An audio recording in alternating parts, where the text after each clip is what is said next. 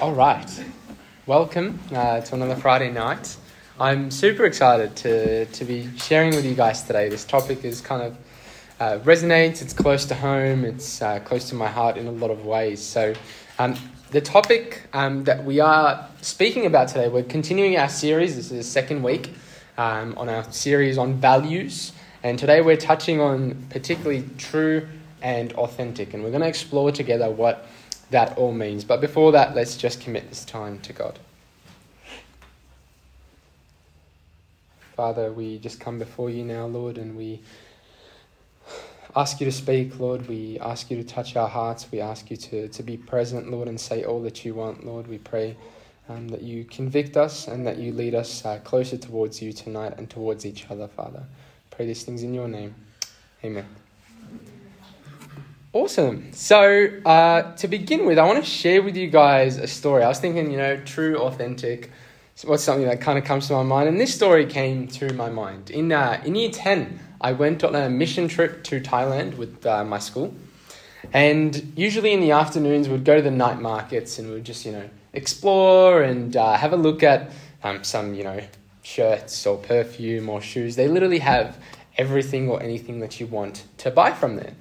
And uh, one of the guys that was actually on this uh, trip coming with us, he's never been outside of Australia before. So it was his first time, and um, it was a new experience for him. And he decided that he wanted to buy Beats, the, the speakers.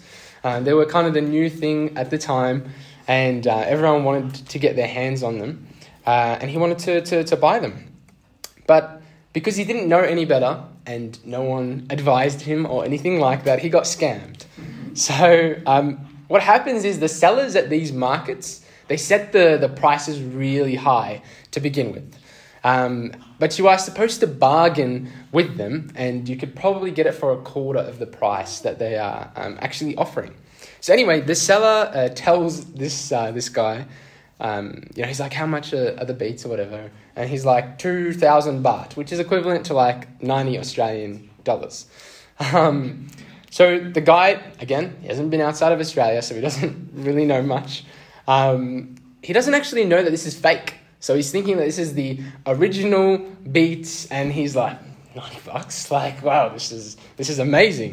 Um, and he thought he'd be smart. He was like, oh, you know, let's try to bring it down a little bit. And he's like, hmm, two thousand? Okay, let's do one point eight, which is equivalent to like eighty dollars. It's still a lot of money. Um, the guy was like, sold, eighty dollars. And he um, and he gives it to him. So this guy walks back to kind of the hotel, um, super happy and excited and stuff. And we see him, and like, oh, what'd you get? Like, oh, I got the Beats pill, cool, exciting. How much did you get it for? And he tells us, and we're like, hey, interesting. Like, you know, it's fake, right? And he's like, what? The guy didn't tell me that. The guy told me it's original, it's real. Um, so he was obviously super disappointed after we had told him that that's not the real thing, it's fake, and he just got scammed out of eighty dollars. Um, and you see, we all desire what is genuine. We want what is authentic. We want the real thing.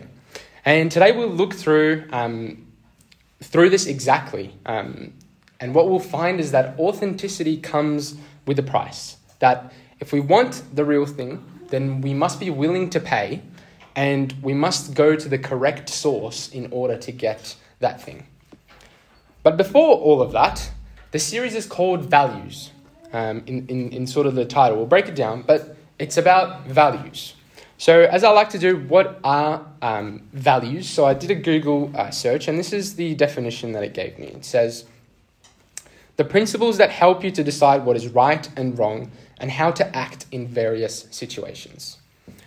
And there are many people today that, looking at this definition, would say something like, you know, it's wrong to legislate morality as a general thing. But if you think about it, it's literally impossible not to. Because if you look at it, every law that has ever passed imposes someone's moral view on somebody else. So, for example, if murder is wrong, then the law agrees with the Christian belief, which views all life as worthy. And almost everybody agrees that things like murder, adultery, stealing, lying, greed are all wrong. And this sense of, of right and wrong, which is part of our society today, reflects actually many of the Ten Commandments that we see in the Bible. So, you know, you, you have people that um, don't want the Christian view to be imposed within the society that we live in today.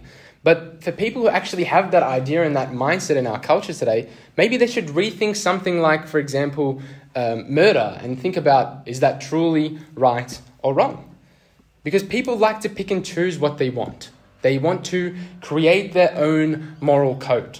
But as the Bible explains in Jeremiah seventeen nine, it says, "The heart is deceitful above all things and beyond cure. Who can understand it?" So the not-so-new culture that we live in today says that you are the main character, that you are the, the, the moral of the story, you're the greatest thing to exist on this earth. It points to man, that this world revolves around yourself. And as long as you're happy, as long as you don't hurt anyone else, and as long as you accept everything and everyone that is in your world, you're good, you're accepted, you fit in. But as we just read, the hearts of men are corrupt. Our genetic code is broken. And if our genetic code is naturally broken, then imagine creating a new one with our own ideas and our own views. Wouldn't that actually make it even worse? We see in Western societies that we are shaped and indoctrinated in unauthentic ways, where if you don't walk, if you don't talk, if you don't sound like everyone else in, in the society and in the culture, you are kind of shunned out of that. And today we get things like, um, you know, cancel culture and many other woke agendas that are out there. But ultimately, if you aren't receiving your values, which, as we read the definition, the principles that kind of help us decide what is right and what is wrong, um, through the right source, which is Christ, then you will be, as Ephesians four fourteen tells us, tossed back and forth by the waves and blown here and there by every wind of teaching and by the cunning and craftiness of people in their deceitful scheming. Our values must stem from the only source which can provide true life. To truly be authentic and firm in our beliefs, we must not be tossed by the waves and moved here and there. We must have Christ at the center of everything that we do. And as an example, I want you to imagine this, right? You you walk into a restaurant, say it's a Chinese restaurant, but you realize that the owner of that restaurant is an Egyptian. It it doesn't make sense all the other way around. You go to an Egyptian restaurant that's owned by a Chinese person. The food is not necessarily going to be bad. It doesn't have to be bad, but it's not authentic. It's not the it's not the real thing. Uh, it's not the real deal. So if we want what is real, what is genuine, what is best, then we must go to the true source of that thing. And that's where our values stem from, the source, which is Christ. And part of our Christian values is truth and identity. And that's what we're speaking about today. And as we know, the God that we serve is a relational God, right? And as we are created in his image, we all naturally crave connection. And I want to pose this question to you, right? So what if connection, what if connection was the cure for your pain and your damage? Why is it that we desire authenticity, but aren't willing to demonstrate that in our lives?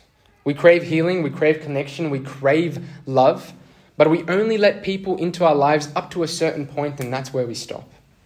We're all broken people and we are seeking wholeness. But you know why we only let people in halfway and not the whole way? It's because of our reputation. We don't want that to be damaged. It's because of people's judgment. It's because of rejection, low self-worth, insecurity, trauma, whatever you might want to put in that uh, category. We want the freedom, but the potential of the reaction of the others is too much for us to go through with it. Proverbs twenty-eight thirteen says, "Whoever conceals their sin does not prosper, but the one who confesses and renounces them finds mercy." We can't help ourselves or others without confession and repentance of our sins. And tonight, my prayer for all of us is that we wake up and that we stop being okay in the sins that we have in our daily lives. Because, you see, we're living in this damage. We're living in this filth of our own sin. And there is damage that is being caused by us concealing these things and not uh, concealing these sins and not bringing them out into the light. And some of the ways we attempt to cover these thing- sins are um, things like excuses and justifications, um, secrecy about our struggles, lies to avoid embarrassment or judgment, avoiding responsibility, putting it off, cunning others with perhaps something like our tears or, you know, ceremonies or rituals to feel better about ourselves and the things that we do. And the thing that is in common with all of these things is that they exist to help us deal with the pain that we have internally within each of us. We don't want to face the discomfort, so we dot, dot, dot, fill in the blank for yourself. In John four, twenty-three to twenty-four, Jesus said, "But the hour is coming and is now here when the true worshippers will worship the Father in spirit and truth. For the Father is seeking such people to worship him. God is spirit, and those who worship him must worship him in spirit and truth." To worship God in spirit and in truth means to come to God with a heart that is genuine and that is sincere, and to live a life that re- reflects our faith and commitment to him. And dwelling in these things, sins, I can't, I'm struggling that word today. Sins takes us away from our Maker. God wants a genuine, he wants an authentic, he wants a close relationship with each of us individually. Which is why this is ever so important. To truly know God is to truly desire truth and authenticity in every single aspect of our lives, not just the things that we want to share. And this isn't to better yourself as a person, but it's to get closer to God. We are not too far gone. Sometimes we can think that and we get down this rabbit hole, but we are not too far gone. There is a way out, and God has provided it for us. By being true to ourselves and true to others and not hiding this false image or persona that we put on. So what does that mean? Or how do we do that? James five sixteen says, "Therefore, confess your sins to each other and pray for each other so that you may be healed." I don't know about you, but every time I read this verse, I'm baffled by it. Because it says that you may be healed, not you might, not potentially.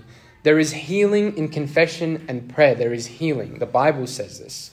So let me ask you, is there anyone in your life that currently knows your deepest, darkest secrets or things that you are struggling with in your life? Because if you don't have that, perhaps it might be a prayer for you to pray for that and to ask God for that, because authenticity is to be fully known and fully loved. I want to share uh, the quote that Freddie actually read for us last week by Tim Keller, which said, "To be loved but not known is comforting but superficial. To be known and not loved is our greatest fear. But to be fully known and truly loved is, well, a lot like being loved by God. It is what we need more than anything. It liberates us from the pretense, humbles us to our self-righteousness, and fortifies us for any difficulty life can throw at us." And I love that quote because there's absolute truth here. And a little bit of an example from my personal life is before Liz and I got married, I we had some of the most difficult, in-your-face conversations that we've ever had, or at least for, for me, I've ever had in my life.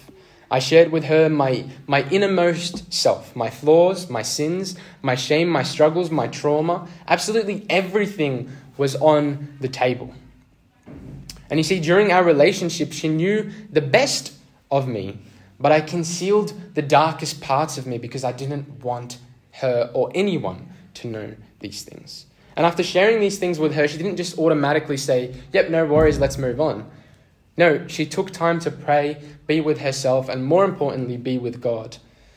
And during this time, I was so scared. I was thinking things like, you know, is she going to want to be with me? I was so worried, and I was just fearful of what was going um, to happen. But after taking time, spoiler alert, we got married. But um, after taking time, she she she came back and she said that she loved me. And this was regardless of the things that I had shared with her. And to me, that was authenticity. To be fully known and to be fully loved. It is literally a representation of Christ's love for us in today's form. And I saw that personally in my life. Christ did that for us. God demonstrated his love for us that while we were still sinners, Christ died for us in Romans five eight. He sees your filth. He sees your shame. He sees your hurt. He sees your trauma. He sees it all and he says, I love you. The love of, of Christ surpasses any knowledge that he might, you know, he knows everything about us, but he still chooses to love us. And I love this topic because I'm, I'm kind of seeing a little bit of these things in my own personal life. And I want to share that with you guys. Not, not to make you say, oh, David said so, or anything like that, but because the Bible literally tells us this stuff. So as well as confession, I want to ask you, when was the last time you had someone pray for you or you prayed for someone else? We want healing, right? That's, that's what we all crave and desire and want in our lives. We want healing. But wanting healing without confession and prayer is like building a house without a roof or without walls. Spoiler alert, you are homeless at that point. And that's what many of us are doing in our Christian walks. It's like buying all the furniture for the house, but having no house to put it in. So you're living on the street. It's useless and it doesn't function how it's supposed to, um, how it was intended. It's like given a recipe, um, you know, you need to make a cake with flour, eggs or sugar. And you kind of decide, you know what, I'm not going to use any of those ingredients. I'm going to make my own thing. But the end result is something completely different. It's not a cake at all. So you need um, these things that God has given us. First John one, six to seven says, if we claim to have fellowship with him and yet walk in the darkness, we lie and do not live out the truth. But if we walk in the light as he's in the light, we have fellowship with one another, and the blood of Jesus, his son, purify, purifies us from all sin. As this verse says, walking in the light. Walking in the light is living authentically. Light is the absence of darkness. Therefore, if we walk in the light, nothing is hidden at all. Everything is on display. People see us for who we truly are, and we gain true, genuine fellowship with other people.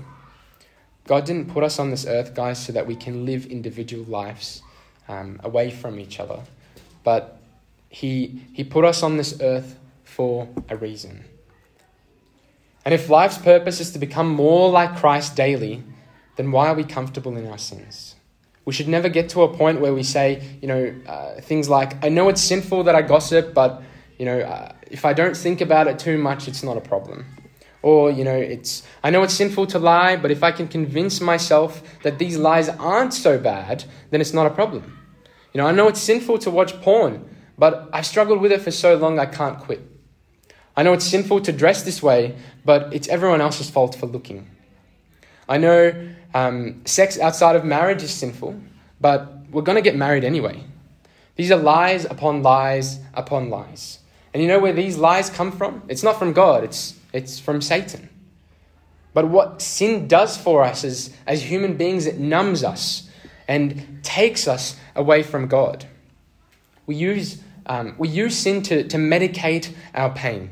You know, like, for example, you might be struggling at uni and then you decide to come home and you're scrolling on social media for hours upon hours. Or, you know, I'm ugly, I hate the way I look, let's binge shop, let's binge this, let's do that.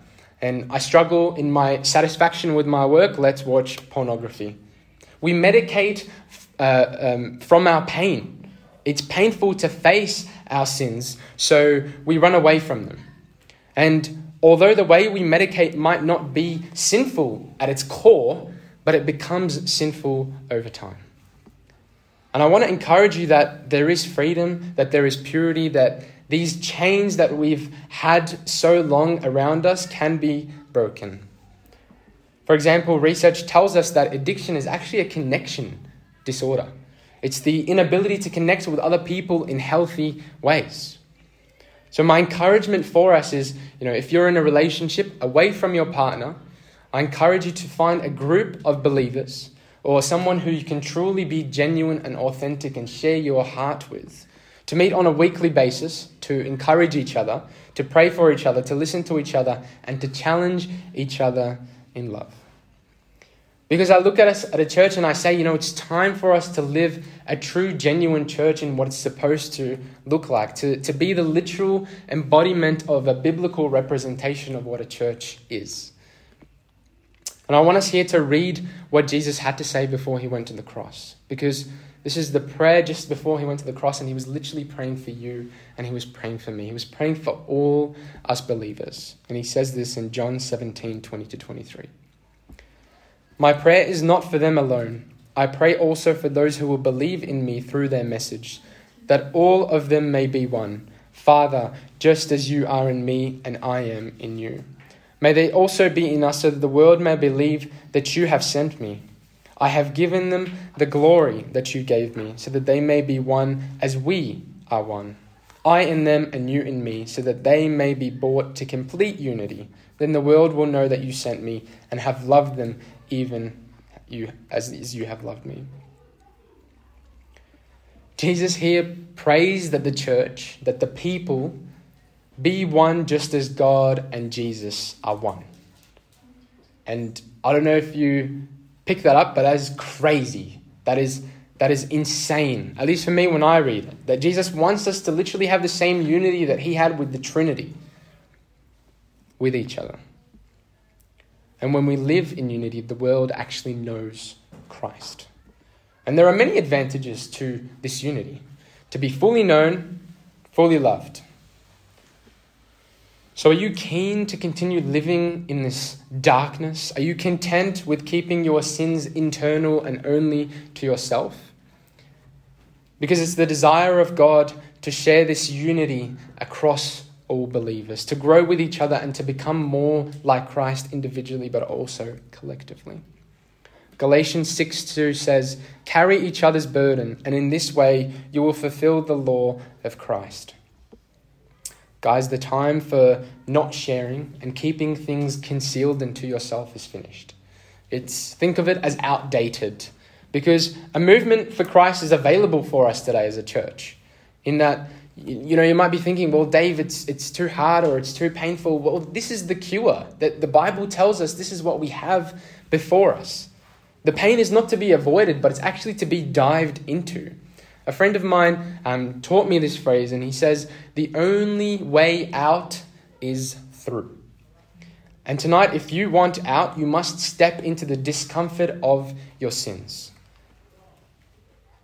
There's the obvious stuff, but the, the ugliness doesn't stop there. As you kind of dig deeper into all the things that you, you have within your life, it gets worse. And, and what we've done in our lives, that we've subconsciously buried some of the most painful things we've ever experienced in our life because they're too hard to face and we don't like them and they are uncomfortable. But also think of it in another way uh, as well. What if, uh, what if your pain is someone else's gain? You know, we live in such a self-centered world where we've been brainwashed to think that everything is about us. But what if God allowed you to endure this pain in order to help someone else going through the same thing? And you might be sitting here and thinking, well, you know what? Yeah, challenging, cool, no worries, but I'm just going to pray harder. I'm going to read my Bible more, and then God is going to remove these struggles from my life. Let's be honest, you've done that before, if that's what you're thinking. And I personally struggled with some of these ideas for years. I thought that, you know, God would miraculously intervene and take away the struggles and the, and the dark things that I have in my life. Listen to me carefully. He can do that. I'm not denying it. But at the same time, God biblically tells us to use other people he's provided in our lives. You know, sometimes we pray the prayer for healing because we don't want to face the things that are painful for us to face. You know, think about it this way. If God just removed um, things from your life, you wouldn't have uh, anyone to share it with, and you would kind of just hide it and be like, you know what, God just saved me. Let's move on with our lives. But what if, what if you're supposed to bring these things out into the light? What if as you go through these struggles, you're supposed to share these things with other people and help them along the journey? We're not supposed to hide. We're not supposed to keep things in the dark. And I don't doubt that God can miraculously heal you, but maybe the solution is not to pray more. But maybe the solution is to continue praying, but now lean into other people whom he has given you. Don't be mistaken. What I'm saying is not a man-centered gospel. It all points towards Christ. And we have to know that ultimately we are powerless to do anything within ourselves. We don't have the power or the ability to do anything. And part of that healing is admitting that neither we, nor our group, nor our churches, nor anyone can get us out of this mess on their own. It is through Christ that we are able to do anything. We don't find healing by, by trying harder. Try that and see how long it lasts. But you find healing when you admit that you are powerless to your struggles, that you are powerless over your sins. But the, the beautiful thing is that we may be powerless, but we are not helpless. But without Christ's intervention, we would be nothing. And the truth is that you've been bought at a price. You've been redeemed. You've been set apart. You are uniquely loved by the true God and the creator of the universe. Personally, for me, something that I struggled with was, um, and I'm still kind of working through that, is receiving compliments or kind words from other people. I think people just feel sorry for me, so they say nice things to me. And maybe you're thinking of that and you're thinking, well, maybe that's that's me. Maybe you've never seen yourself as worthy, and maybe you've never seen yourself as loved, and maybe you've been so hurt that you've given up on other people. But God says otherwise. Romans eight, thirty-eight to thirty-nine says, "For I am sure that neither death nor life, nor angels nor rulers, nor things present nor things to come, nor power nor height nor depth, nor anything else in all creation will be able to separate us from the love of God in Christ Jesus our Lord." God invites you into this new revelation, to know that you are worthy, to know that you are able to overcome your struggles. You can change, but not through your own strength, but through His. So I want to ask you, what are what are some of the lies that you've spoken over and over and over again over yourself that you've begun to think that they are real and that's truly how you are? For example, for me, the thing that I've spoken over and over again into my life, um, if we're talking about authenticity, it's inadequacy. I think I'm inadequate. And the other thing is that I think I'm a failure. But for you, what is it for you? Think about that for yourself. I want to read some of the lyrics from um, the song Canvas and Clay, which we sing um, in church. It says, "In my mother's womb, you have formed me with your hands, known and loved by you before I took a breath. When I doubt it, Lord, remind me I'm wonderfully made. You're an artist and a potter, I'm canvas and the clay. You make all things work together for my future and for my good. You make all things work together for your glory and for your name." God doesn't make any mistakes. You are given daily breath for a reason. You exist on earth for a purpose. You are not useless and you are not insignificant, because if that was the case, you would not be here. And I, I want, I'm about to read Psalm one thirty-nine, thirteen to fourteen, which is a prayer that David's praying. And I hope that that's your prayer tonight. And he says, "For you created my inmost being. You knit me together in my mother's womb. I praise you because I'm fearfully and wonderfully made. Your works are wonderful. I know that full well." Lastly, guys, I just want to challenge a, um, a certain thought that Satan might be attacking with some people um, here today. You know, a feeling that you cannot be separated Um, from who you are, what you do, what you've achieved, and what you've accomplished.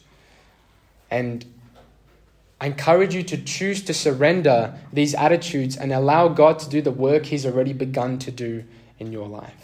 And surrender looks like confessing and sharing your heart to God and also to others. So some practical steps that we can take towards this connection is to admit you can do nothing, you're powerless. Pray and seek help. Create an authentic Christian accountability group. Believe that you are loved and valued by God and other people. We all want to be authentic. It all sounds nice, but hypocrisy depends on concealment. If you are concealing sins, if you are trying to cover your reputation, to put on a mask and show people who you want to be rather than who you truly are, know that God sees your heart and that you can't live an authentic life within the dark. Everything must be brought to the light. First Peter two nine says, "But you are a chosen race, a royal priesthood, a holy nation, a people for his own possession, that you may proclaim the excellence of him who called you out of darkness and into marvelous light." We've been called out of darkness and into the light. You cannot exist, as a Christian, you cannot exist in the darkness. There is no healing in the darkness, and we have all suffered for too long being in that space. It's time for us to shine our light and step into this freedom that God has for us. So let us strive to live a life of authenticity and of truth, seeking to honor God in all that we do and all that we say. May our lives reflect the love, grace, and truth of God, and we may live always to be true to ourselves and true to other people. That's all that I wanted to share um, with us, guys, but we've still got maybe five-ish minutes. So what I want us to do is get with two or three people that are just sitting around you. And I want you guys to just sit with each other. If you want to, to pray with and for each other, do that. If you want to share something um, with someone within that group, share that. If it's something that you feel like is burdening you, but you don't feel comfortable sharing it within that group, that's completely fine as well. But I encourage you to truly find someone to speak to. If you feel like you don't have that, if you feel like you're concealing, if you feel like you're keeping things in the dark, it's time that we step out of this space and grow um, collectively as a church, because that's how we are actually supposed to function as a body of Christ. Nothing in the dark will be removed. We must bring it to the light. So um, I'm, I'm just going to pray, and then after we pray, again, get into groups two or three, pray for each other, be with each other, and just share your heart with each other. Father, we just uh, want to thank you, Lord, um, for your word. We want to thank you that um, you spoke. Um, we pray, Lord, that we take the things that um, were said by you, Lord, and apply them into our lives, Lord, that nothing that is ever kept in the dark um, prospers, um, Lord. And I just pray, Lord, that we can grow, that we can change, that we can um, get closer to you, because that's the ultimate purpose. It's not about self-improvement, but it's all about um, genuine uh, unity and connection that you desire for us to have within our communities and churches. And Lord, I, I feel that um, us as a church, if we're not living the way that you have desired us to live, Satan's on the sideline laughing, because he's pulling us away and drawing us away from a weapon that you've provided us, Lord. And I just pray that we use this weapon to attack the enemy with, Lord, and to grow and support each other and to build each other up in love, Lord. Um, Father, I just pray, Lord, that we have your desires, the thing that the things that you have, Lord. I pray that we have them as well, and that we can have this unity, Lord, that Jesus and the Father had together. Um, might sound like a big ask, but that's what you desired for us. And I just pray that we step into that and we, we grasp what that means, Lord, not worrying about a reputation, not worrying about um, what people um, might judge us or say or do. Lord, there's nothing, there's no healing in concealment. And I just pray, Lord, that we step away from the darkness and into the light. And I pray, Lord, that you provide people in our lives, if we don't have already um, people, that we can be truly uh, authentic and genuine with, and um, spread your, your love in that way as people see that we are true and genuine. I thank you, Lord, once again, for you have spoken, and I just pray, Lord, that you continue being with us um, as we uh, get in groups, that we pray, that we speak to each other, um, and that you have your ways in our life. We pray these things in your name. Amen.